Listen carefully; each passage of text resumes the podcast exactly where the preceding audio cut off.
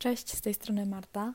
Zapraszam do wysłuchania e, podcastu dotyczącego zaburzenia obsesyjno-kompulsyjnego w świetle umiejętności uważności w terapii poznawczo-behawioralnej. Jest to część pierwsza, skupiona przede wszystkim na aspekcie poznawczym. Zaburzenia obsesyjno-kompulsyjne to zbiór trudności o charakterze psychiatrycznym i psychologicznym. Obsesje to niechciane, intruzywne myśli, które mogą mieć charakter wyobrażenia, impulsu, wspomnienia czy innego rodzaju informacji wewnętrznej powodującej dystres, czyli stres pojawiający się w sytuacji zagrożenia. Kompulsje to z kolei zachowania, które mają na celu ograniczenie lub uniknięcie dyskomfortu pojawiającego się w sytuacji doświadczania myśli obsesyjnych. Kompulsje mogą mieć formę fizyczną, np. mycie czy sprawdzanie, lub psychiczną, np. ruminowanie, nadmierne rozpamiętywanie, analizowanie mm, czy neutralizowanie. Jednak samo występowanie obsesji lub kompulsji nie jest wystarczające do diagnozy zaburzenia obsesyjno-kompulsyjnego. Aby móc stwierdzić zaburzenie, musi występować upośledzenie funkcjonowania, obniżenie jakości życia i poświęcenie nadmiernej ilości czasu na zajmowanie się swoimi obsesjami i kompulsjami. Uważność. Uważność to koncepcja oparta na idei, że możesz obserwować, co robi Twój umysł i sam czy sama decydować, jak bardzo chcesz być zaangażowana lub zaangażowany w ten proces. Jest to także stan zauważania i akceptowania tego, co dzieje się w obecnej chwili, takiej, jaką jest. Umiejętność bycia uważnym polega na zaobserwowaniu, co Twój umysł robi z informacją odebraną z mózgu, zarówno jednorazowo, jak i schematycznie, na zasadzie pewnej tendencji.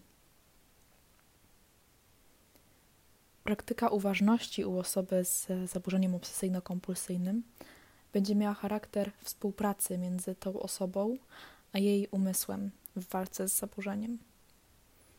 Ważne jest odseparowanie pojmowania siebie od swojego umysłu. Inaczej to, co robi nasz umysł, interpretowane jest jako coś, co my robimy. W takim wypadku oczekujemy od siebie nie tylko radzenia sobie z obecnością intruzywnych myśli, ale także brania osobistej odpowiedzialności y, za ich trudy, uprzykrzający życie charakter. I kiedy mózg podsuwa nam pewne bodźce, a umysł je odbiera i na nie reaguje, możemy mieć poczucie bycia niewolnikami tego procesu. Bycie w tu i teraz. Bycie w tu i teraz, kiedy ma się zaburzenie obsesyjno-kompulsyjne, może się nie wydawać zachęcające, jeśli w chwili obecnej jedyne o czym myślimy to to, że godzinę temu dotknęliśmy czegoś, czego nie powinniśmy byli dotykać. Co oznacza, że za tydzień pewnie dowiemy się, że złapaliśmy jakąś chorobę. Obecna chwila może być nie do wytrzymania. Natomiast to wcale nie jest tu i teraz. To raczej przekręcona przez zaburzenie obsesyjno-kompulsyjne wersja obecnej chwili. W rzeczywistości jest to przeszłość, która już nie istnieje, oraz przyszłość, która istnieje tylko w teorii. Bycie w tu i teraz odbiera materiał zaburzeniu obsesyjno-kompulsyjnemu. W końcu jesteś tylko osobą, która na przykład trzyma teraz rękę na myszce od komputera czy laptopa. W myśleniu co by było gdyby, w przeciwieństwie do co jest, jest lęk dotyczący tego, co mogło się stać lub co może się stać w przyszłości. Pojawia się przymus, żeby zrobić coś z tym lękiem, aby się nie ziścił. I to są właśnie kompulsje. Akceptowanie tego, co dzieje się tu i teraz, niekoniecznie przekłada się na poczucie spokoju czy zgody to, co jest, może oznaczać, że tu i teraz na tę chwilę nie wiesz, czy myśli, odczucia czy wrażenia, których doświadczasz, kiedyś odejdą. Jeśli jednak spróbujemy obserwować je bez osądzania, to daje nam to potencjał do doświadczania bez elementu lęku.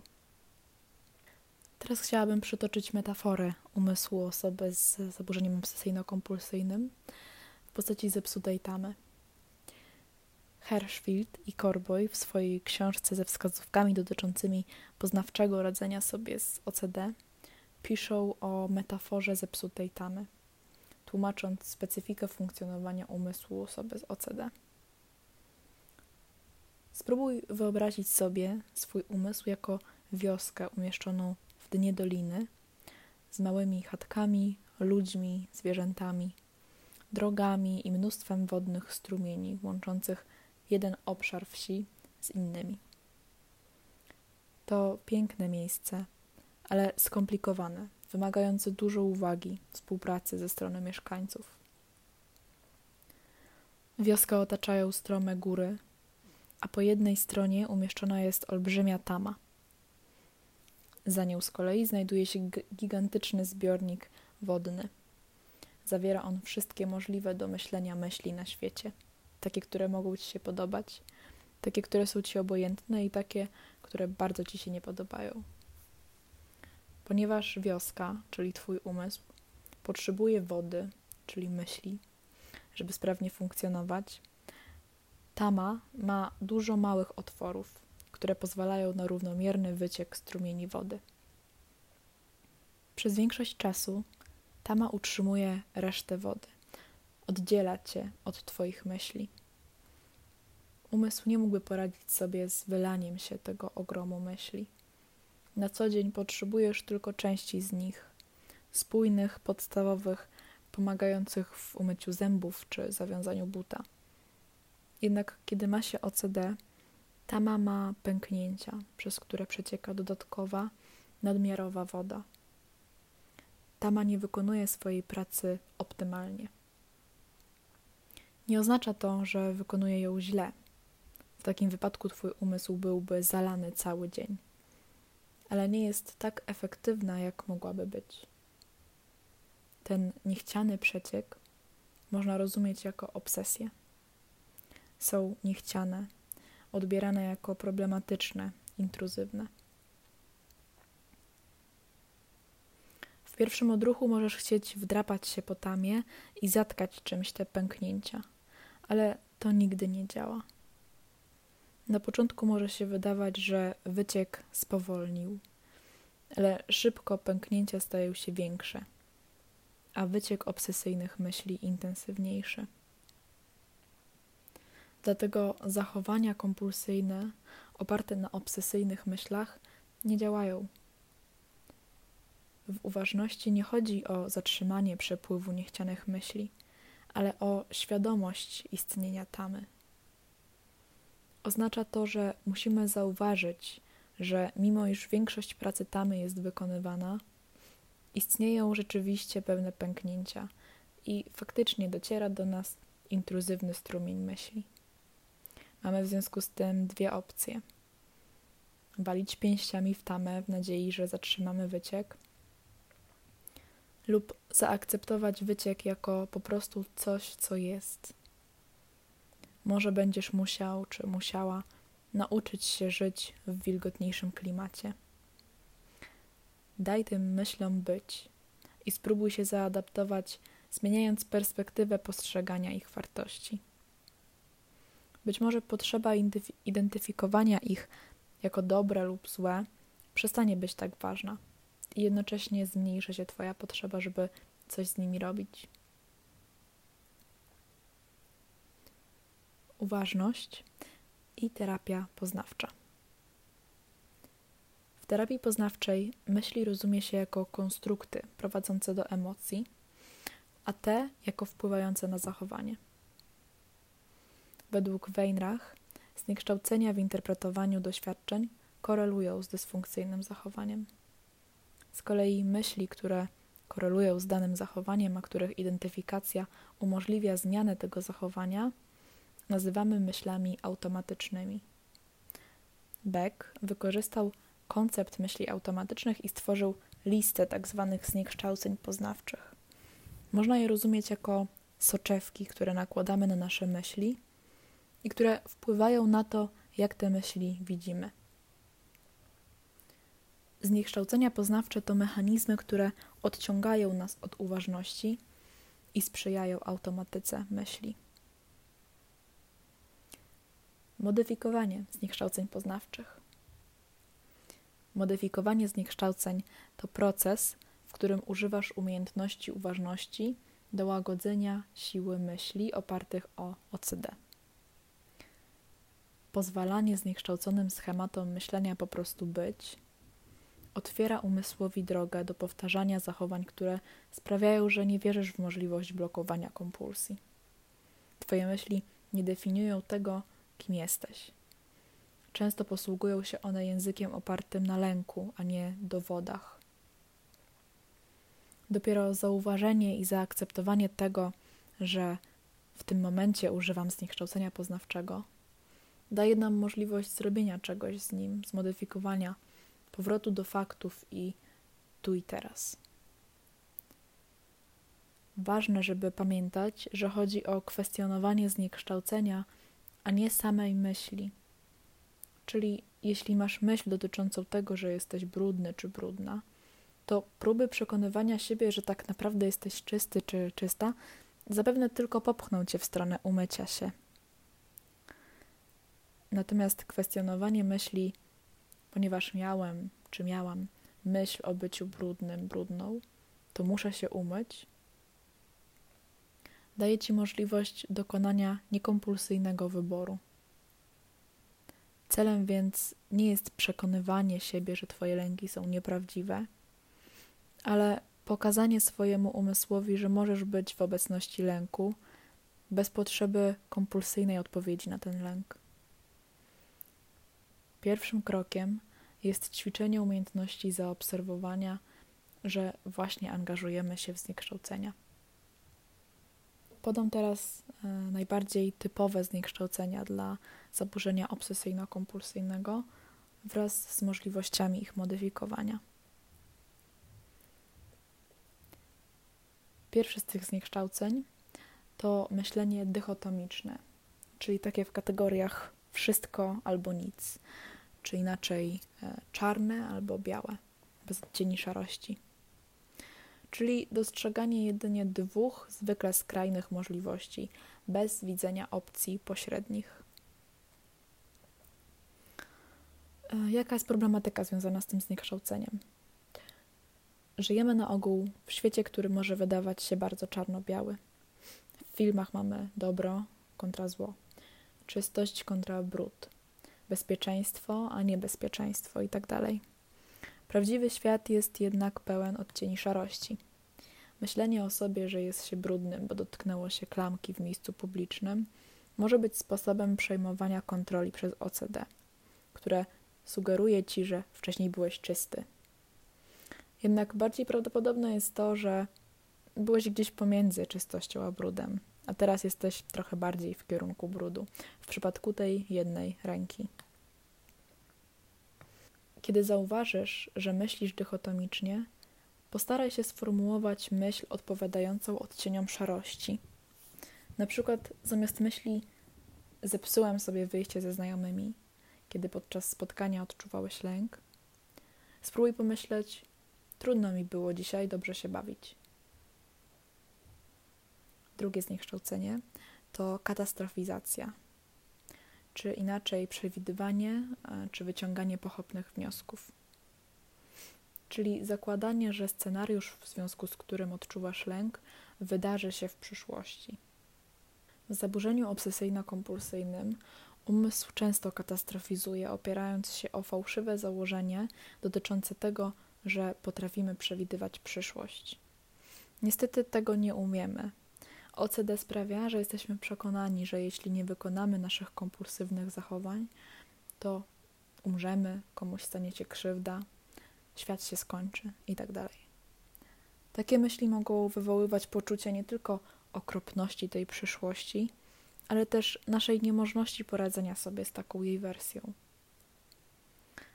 Jeśli Twoje automatyczne myśli mają charakter przewidywań przyszłości, w poczuciu pewności, że tak się właśnie wydarzy, możesz spróbować e, od przyznania się najpierw do faktu, jakim jest to, że nie jestem w stanie przewidywać przyszłości. Co możesz sobie powiedzieć, biorąc pod uwagę ten fakt? Na przykład, ta rzecz, której się obawiam, może się wydarzyć, ale nie wiem tego na pewno. Jeśli się wydarzy, będę musiała wymyślić plan poradzenia sobie z nią. Zaakceptowanie tego, że nasza obawa może się ziścić, może być bardzo trudne, ale w obiektywnej rzeczywistości rzeczywiście nie wiemy, czy to się wydarzy, czy nie. Natomiast zachowywanie się tak, jakbyśmy wiedzieli, sprzyja objawom zaburzenia obsesyjno-kompulsyjnego. Trzecie zniekształcenie poznawcze to wyolbrzymianie, czyli przypisywanie czemuś większego znaczenia niż ma w rzeczywistości. Niepokojąc się o swoje zdrowie, możemy patrzeć na swoje pieprzyki i widzieć guzy nowotworowe. Przeziębienie wydaje się okropną chorobą, a czyjś podniesiony głos wyrazem ataku na ciebie. Jeśli robisz z igły widły, to postaraj się rozpoznać te igłę. Nie oznacza to wcale, że za tym, o czym myślisz, nie kryje się żadne niebezpieczeństwo. Oznacza to jedynie, że widzimy to tym, czym jest w rzeczywistości. Tak jak było opisywane wcześniej, nie chodzi o to, żeby odpychać OCD, ale żeby być świadomym, że nie zasługuje ono na taką uwagę, jaką dostaje przez większość czasu. Na przykład ta czerwona kropka na bucie to pewnie zainfekowana krew. Kontra na moim bucie jest czerwona kropka i czuję się z tym nieswojo. Czwarte zniekształcenie poznawcze to odrzucanie pozytywów, czyli celowe odrzucanie dowodów na to, że Twoje obawy są związane z OCD. Tak zwany efekt potwierdzenia, czy inaczej błąd konfirmacji, polega na tym, że wolimy przyjmować informacje, które potwierdzają naszą wcześniej założoną hipotezę. Ludzie mają tendencję do odrzucania argumentów i przykładów, które są przeciwne do tego, w co wierzymy. W chwilach na przykład silnego stresu możemy padać ofiarą tego zniekształcenia i gdy popełnimy błąd, zapominamy o dowodach z naszej przeszłości, pokazujących, że jednak nie zawsze źle wykonywaliśmy na przykład naszą pracę i wierzymy w prawdziwość naszych obaw dotyczących tego, że jesteśmy beznadziejnymi pracownikami.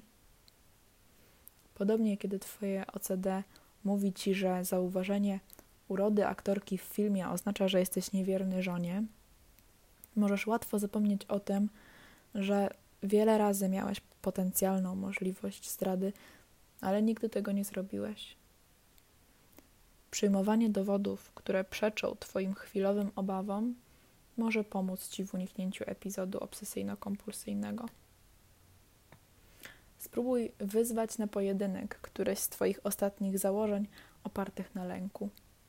Możesz użyć sformułowania: W moim przeszłym doświadczeniu zwykle wybierałem czy wybierałam. Zobacz, czy myśli oparte o zaburzenia obsesyjno-kompulsyjne mają poparcie w dowodach historycznych z Twojego życia. Piąte zniekształcenie poznawcze to uzasadnienie emocjonalne, czyli zakładanie, że negatywne odczucia pokazują prawdziwą naturę jakiegoś wycinka rzeczywistości, przykład Twoich lęków. Emocje to nie fakty. Używamy oczywiście emocji, żeby nadawać sens naszej rzeczywistości. Jednak należy pamiętać, że emocją, która wiedzie prym w OCD, jest lęk. Często więc możemy zauważyć, że nasze myśli dotyczą tego, że coś musi być prawdą, bo tak czujemy. Na przykład występowi publicznemu przypisujemy duże prawdopodobieństwo bycia kompletną klapą, bo czujemy nerwowość, stresujemy się. Wyzwanie emocjonalnego uzasadnienia polega w związku z tym na oddzieleniu uczuć od znaczeń, które te uczucia mogą sugerować. To, że czujemy się zagrożeni, nie oznacza, że jesteśmy zagrożeni. Możesz kwestionować myśli, które sugerują, że coś złego ci się stanie lub się stało, bo tak czujesz, po prostu przeciwstawiając temu myśl, że to, co czujesz, a to, co się faktycznie dzieje, czy to, co rzeczywiście robisz, nie zgadza się zawsze w stu procentach. Elementem uważności jest tutaj pamiętanie, że emocje, które masz, to po prostu emocje, które masz i nic więcej. OCD nalega, żeby te emocje oznaczały coś konkretnego. Kwestionujemy tutaj nie to, czy kierunek i treść naszych emocji będzie miała odzwierciedlenie w tym, co wydarzy się w przyszłości. Kwestionujemy samą błędną logikę OCD, która zakłada często to, że emocje odpowiadają faktom. Przykładem uzasadnienia emocjonalnego dla osoby z OCD, związanym z nadrętnymi myślami dotyczącymi brudu, może być twierdzenie: Muszę się umyć, bo czuję się brudny, które może być zmodyfikowane na to, że czuję się brudny, nie oznacza, że jestem brudny. Spróbuj zmodyfikować któreś z Twoich błędnych założeń, opartych o stawianie znaku równości między odczuciami a faktami. Szóste zniekształcenie poznawcze to selektywna uwaga, czy inaczej myślenie tunelowe. Skupianie się wyłącznie na aspektach sytuacji, które wiążą się z lękiem. Często może Ci się wydawać, że Twój świat kręci się wokół OCD, ale tak nie jest. Selektywna uwaga sprawia, że każde Twoje doświadczenie jest wiązane z Twoimi obsesjami.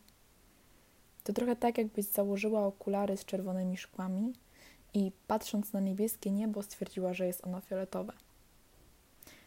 Tak, może na takie wyglądać, ale i tak wiesz i rozumiesz, że niebo nie jest fioletowe.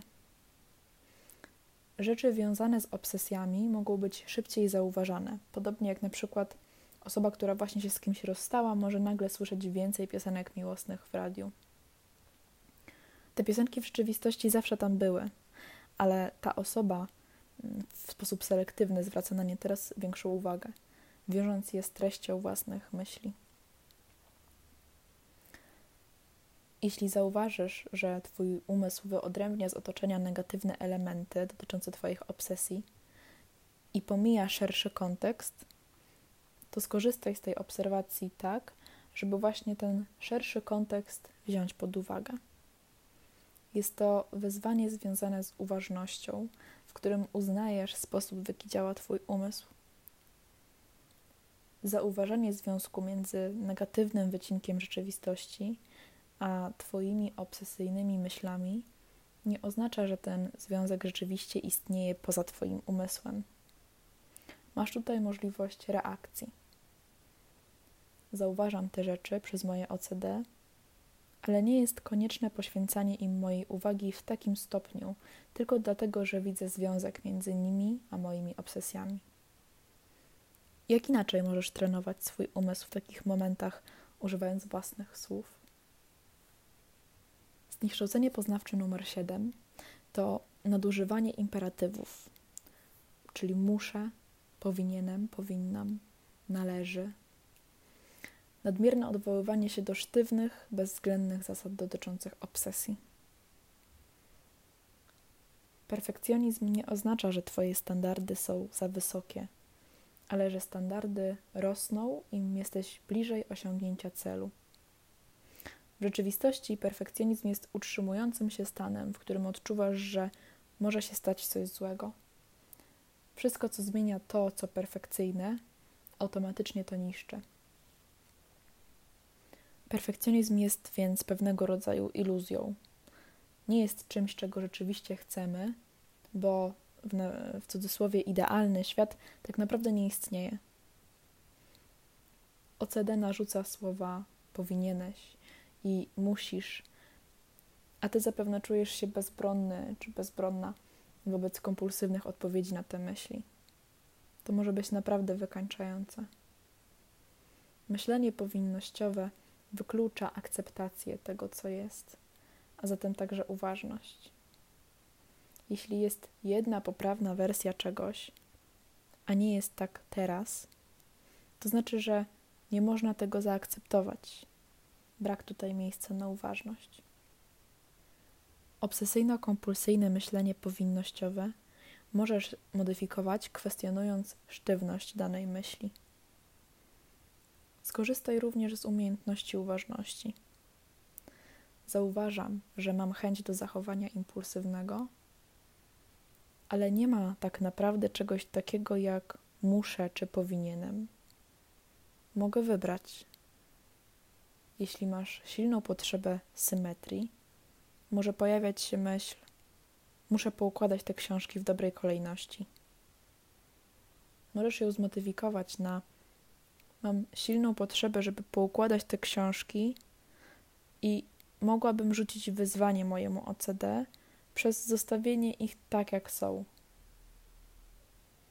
Czasem może być pomocne zastąpienie sformułowania powinnam, powinienem wyrażeniem przydałoby mi się. I zobaczenie, czy te myśli powinnościowe nadal mają sens. Czy oprócz zredukowania chwilowego napięcia przydałoby ci się zostanie kilku godzin dłużej w pracy, żeby zrobić projekt od nowa, tak, żeby wyszedł perfekcyjnie. Jakie masz pomysły dotyczące modyfikowania Twoich perfekcjonistycznych przekonań?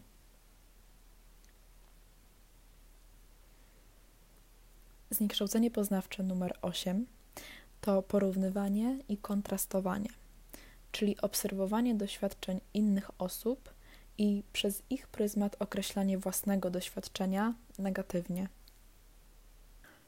Ludzie są generalnie istotami społecznymi, które porównują się z innymi. Samo obserwowanie między nami różnic i podobieństw nie stanowi problemu. Jednak już sytuacje, w których zakładamy dużą uwagę tych porównań i potrzebę robienia czegoś z nimi, mogą być i często są nieefektywne, szczególnie w kontekście OCD. Porównywanie się z osobą, która nie boryka się z zaburzeniem obsesyjno-kompulsyjnym, może skutkować wyciągnięciem wniosku, że ta osoba ma ogólnie rzecz ujmując łatwiej. Jednak prawda jest taka, że ta osoba może mieć i z pewnością ma swoje problemy, do których my jako obserwatorzy nie mamy dostępu. Porównywanie opiera się często na ograniczonych, zniekształconych informacjach. Ludzie, z którymi się porównujemy, mają inne geny, mieli inne dzieciństwo, chodzili do innej szkoły, mieli inne prace itd. Nawet jeśli porównujesz się ze swoim rodzeństwem, to każde z nich miało zupełnie inne doświadczenia, będąc w tej samej rodzinie. Twój obiekt porównania jest zupełnie inną osobą. OCD sprawia, że możesz patrzeć na tę osobę jako na wersję siebie, która w jakiś sposób dokonywała lepszych wyborów niż ty. Ale czy to jest możliwe? Może nie wszystkie Twoje wybory były najlepsze, patrząc na nie z perspektywy czasu, ale wtedy tak o nich nie myślałeś. Radziłeś czy radziłaś sobie najlepiej jak mogłaś, biorąc pod uwagę Twoją ówczesną sytuację.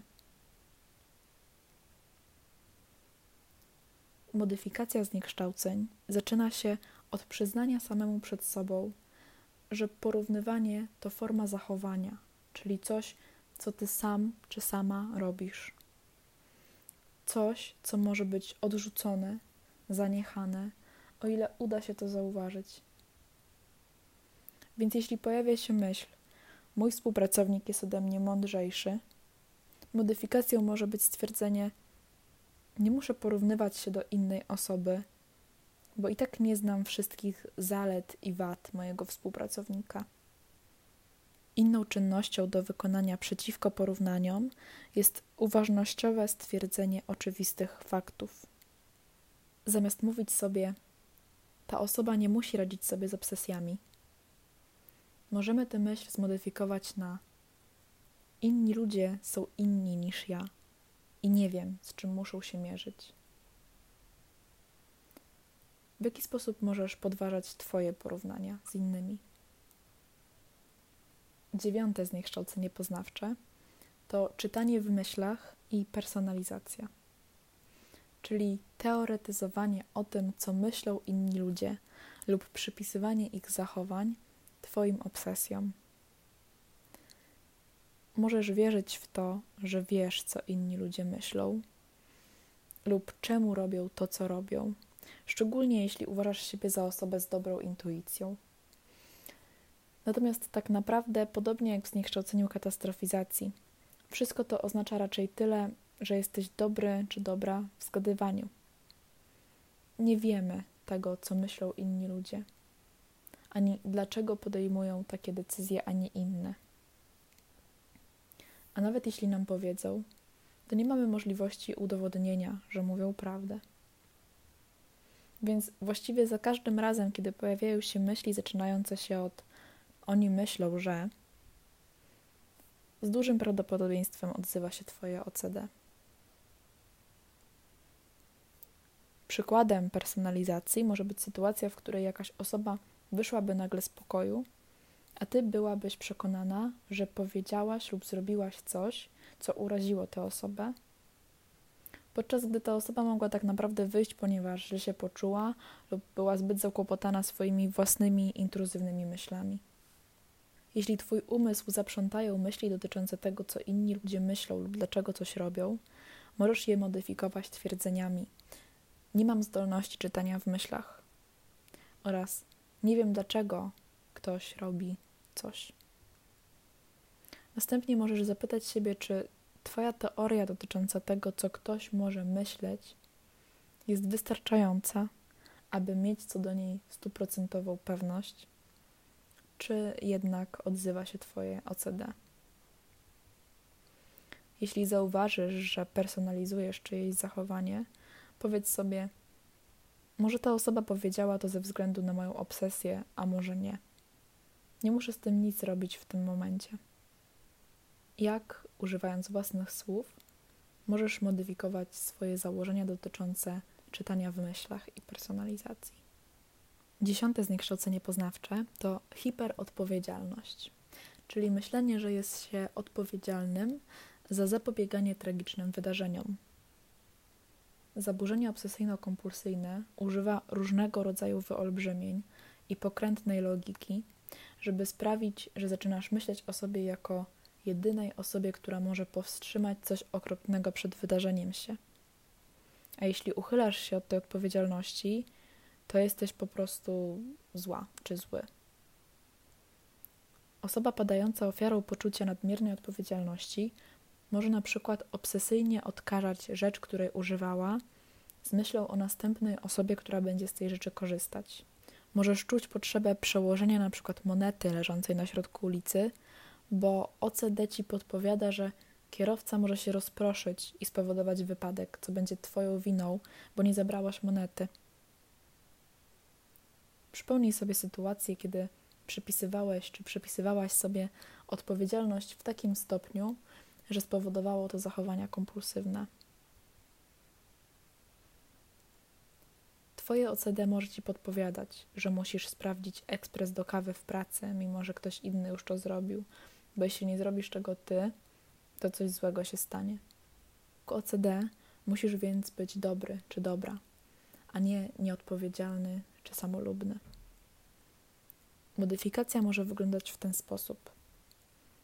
Kompulsywne sprawdzanie czegoś, żeby uniknąć poczucia winy, nie jest tym samym, co bycie dobrym człowiekiem. Muszę zaryzykować i zaakceptować to, że nie mogę być odpowiedzialny czy odpowiedzialna za wszystko cały czas. Możesz kwestionować filozofię dotyczącą tego, że musisz być odpowiedzialna przez 100% Twojego czasu. Możesz rozpatrywać to, że jest wiele potencjalnych konsekwencji Twojego powstrzymania się od nadmiernie odpowiedzialnych myśli, ale nie masz pewności, że wszystkie te konsekwencje są negatywne. Jak jeszcze inaczej możesz kwestionować Twój nadmiernie odpowiedzialny umysł? Zniekształcenie poznawcze numer 11 to magiczne lub przesądne myślenie czyli przekonanie, że samo myślenie o czymś zwiększa prawdopodobieństwo, że to się wydarzy, oraz że posiadanie myśli o czymś jest tożsame z wydarzeniem się tego. Magiczne myślenie odgrywa znaczącą rolę w sposobie myślenia w OCD, zwłaszcza wśród osób z kompulsjami dotyczącymi ciągłego sprawdzania. Być może już kilka razy, kiedy byłaś, czy byłeś proszony, czy proszona podczas czytania tego artykułu lub słuchania go o zapisanie czegoś, co jest dla ciebie nieprzyjemne, mm, pomyślałeś, czy pomyślałaś, że samo zapisanie tego, czyli celowe rozmyślanie o tym, sprawi, że to, że te rzeczy się wydarzą, będzie bardziej prawdopodobne. Ale jak? Magiczne myślenie oszukuje Twój umysł, sprawiając, że wierzysz w rzeczy, które inaczej wydawałyby się absurdalne. Dzieje się to w taki sposób, że mogą przychodzić do ciebie myśli sugerujące, że nie warto ryzykować dowiedzenia się, że nie masz racji. Bo jeśli Twoje myślenie faktycznie funkcjonuje w sposób magiczny, to nie pogodziłabyś się z odkryciem, że mogłaś czemuś zapobiec. Łączenie myśli z zachowaniami czy wydarzeniami przypisuje myślom możliwości, których te w rzeczywistości nie mają, co z kolei bardzo utrudnia ćwiczenie uważności. Fuzja, czyli zlanie się myśli i dziejących się wydarzeń, może być odczuwana jako kwestia moralności, kiedy pomyślenie o czymś złym jest równe zrobieniu czegoś złego, lub prawdopodobieństwa. Myślenie, że coś się wydarzy, zwiększa prawdopodobieństwo, że to się wydarzy. W jakiego typu magiczne myślenie ty się angażujesz?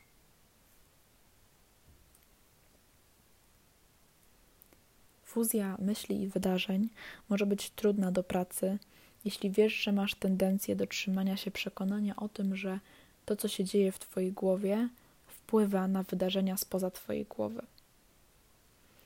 Dla większości osób pomocne jest już samo myślenie: magia nie istnieje i nie muszę się o tym upewniać. Jednak, nawet jeśli ta fuzja wydaje się nie do rozdzielenia, możesz nadal kwestionować tę sztywność przez na przykład nie mam pewności, czy moje myśli spowodują, że te przykre rzeczy się wydarzą. I żadne kompulsje nie dadzą mi takiej pewności. Muszę więc zaryzykować, jeśli chcę leczyć moje OCD. Dobrze jest też skorzystać z okazji do oceny myśli charakterystycznej dla OCD pod kątem dowodów, jakie się ma, nie wchodząc zbyt szczegółowo w analizowanie. Czyli myśl, moja żona będzie miała wypadek samochodowy, bo o tym pomyślałem i nie pojawiła się tam myśl o tym, że wszystko będzie z nią dobrze, może być zmodyfikowana na nie mam żadnych dowodów na to, że moje myśli potrafią powodować wypadki samochodowe. W jaki inny sposób możesz modyfikować swoje magiczne myśli? Rejestr automatycznych myśli. Często używanym narzędziem w terapii poznawczej jest rejestr automatycznych myśli, którego używa się do ćwiczenia tego, nad czym pracowałaś wcześniej w trakcie czytania czy słuchania tego artykułu. Tym rejestrze Twoim zadaniem jest zapisywanie sytuacji aktywizujących, czyli jaka sytuacja zapoczątkowała łańcuch, przez który teraz ten rejestr uzupełniasz, zidentyfikowanie myśli automatycznej, która pojawiła się w Twoim umyśle w efekcie tej sytuacji oraz wymyślenie Twojej bardziej obiektywnej, uważnej, efektywnej postawy. Ten rejestr z czasem może się rozszerzać o kolejne kolumny, takie jak ocena swoich emocji, czy efekty tego, jak zdecydowałaś, czy zdecydowałeś się zachować. Na początek zdecydowanie wystarczy jednak uproszczona wersja. Aby efektywnie używać umiejętności uważności w swojej walce z OCD, ważna jest szybka i niewnikliwa ocena zniekształconych myśli. W innym wypadku możesz utknąć w wałkowaniu swoich myśli, nadawaniu im wartości i angażowaniu się w mentalne rytuały, które dezaktualizują uważność. Taka praktyka pokazuje umysłowi inną drogę niż ta, która jest zwykle wskazywana przez OCD. Na przykład, jeśli aktywizuje cię dotknięcie czegoś, co według ciebie jest brudne, to najpierw twoją automatyczną myślą będzie myśl o zanieczyszczeniu i konieczności umycia nieczystej części ciała. Jeśli zarejestrujesz to wydarzenie i zapiszesz swoją własną modyfikację tej zniekształconej myśli, na przykład nie mam pewności, że moje ręce rzeczywiście są brudne i mogę tolerować poczucie niewygody z tym związane. Prezentujesz inną ścieżkę, którą może powędrować Twój umysł. Następnym razem może pojawić się taka sama myśl automatyczna, ale już samo to przypomni Ci o tej alternatywnej, którą sobie zapisałeś czy zapisałaś. Za jakiś czas nie będziesz spędzał czy spędzała tyle czasu, co na początku, szukając alternatywnych myśli, ale zaczną one się pojawiać same. Najważniejszym do zapamiętania o rejestrze myśli automatycznych jest to, że celem nie jest poczucie pewności. Celem jest niedoprowadzenie do kompulsji i wzmocnienie uważnej akceptacji dla sytuacji mogących aktywować nasze OCD. Tabelka y, rejestru automatycznych myśli znajduje się w artykule. Dziękuję za wysłuchanie mm, tego podcastu. Y, trzymam kciuki, życzę powodzenia i do usłyszenia niebawem. Cześć.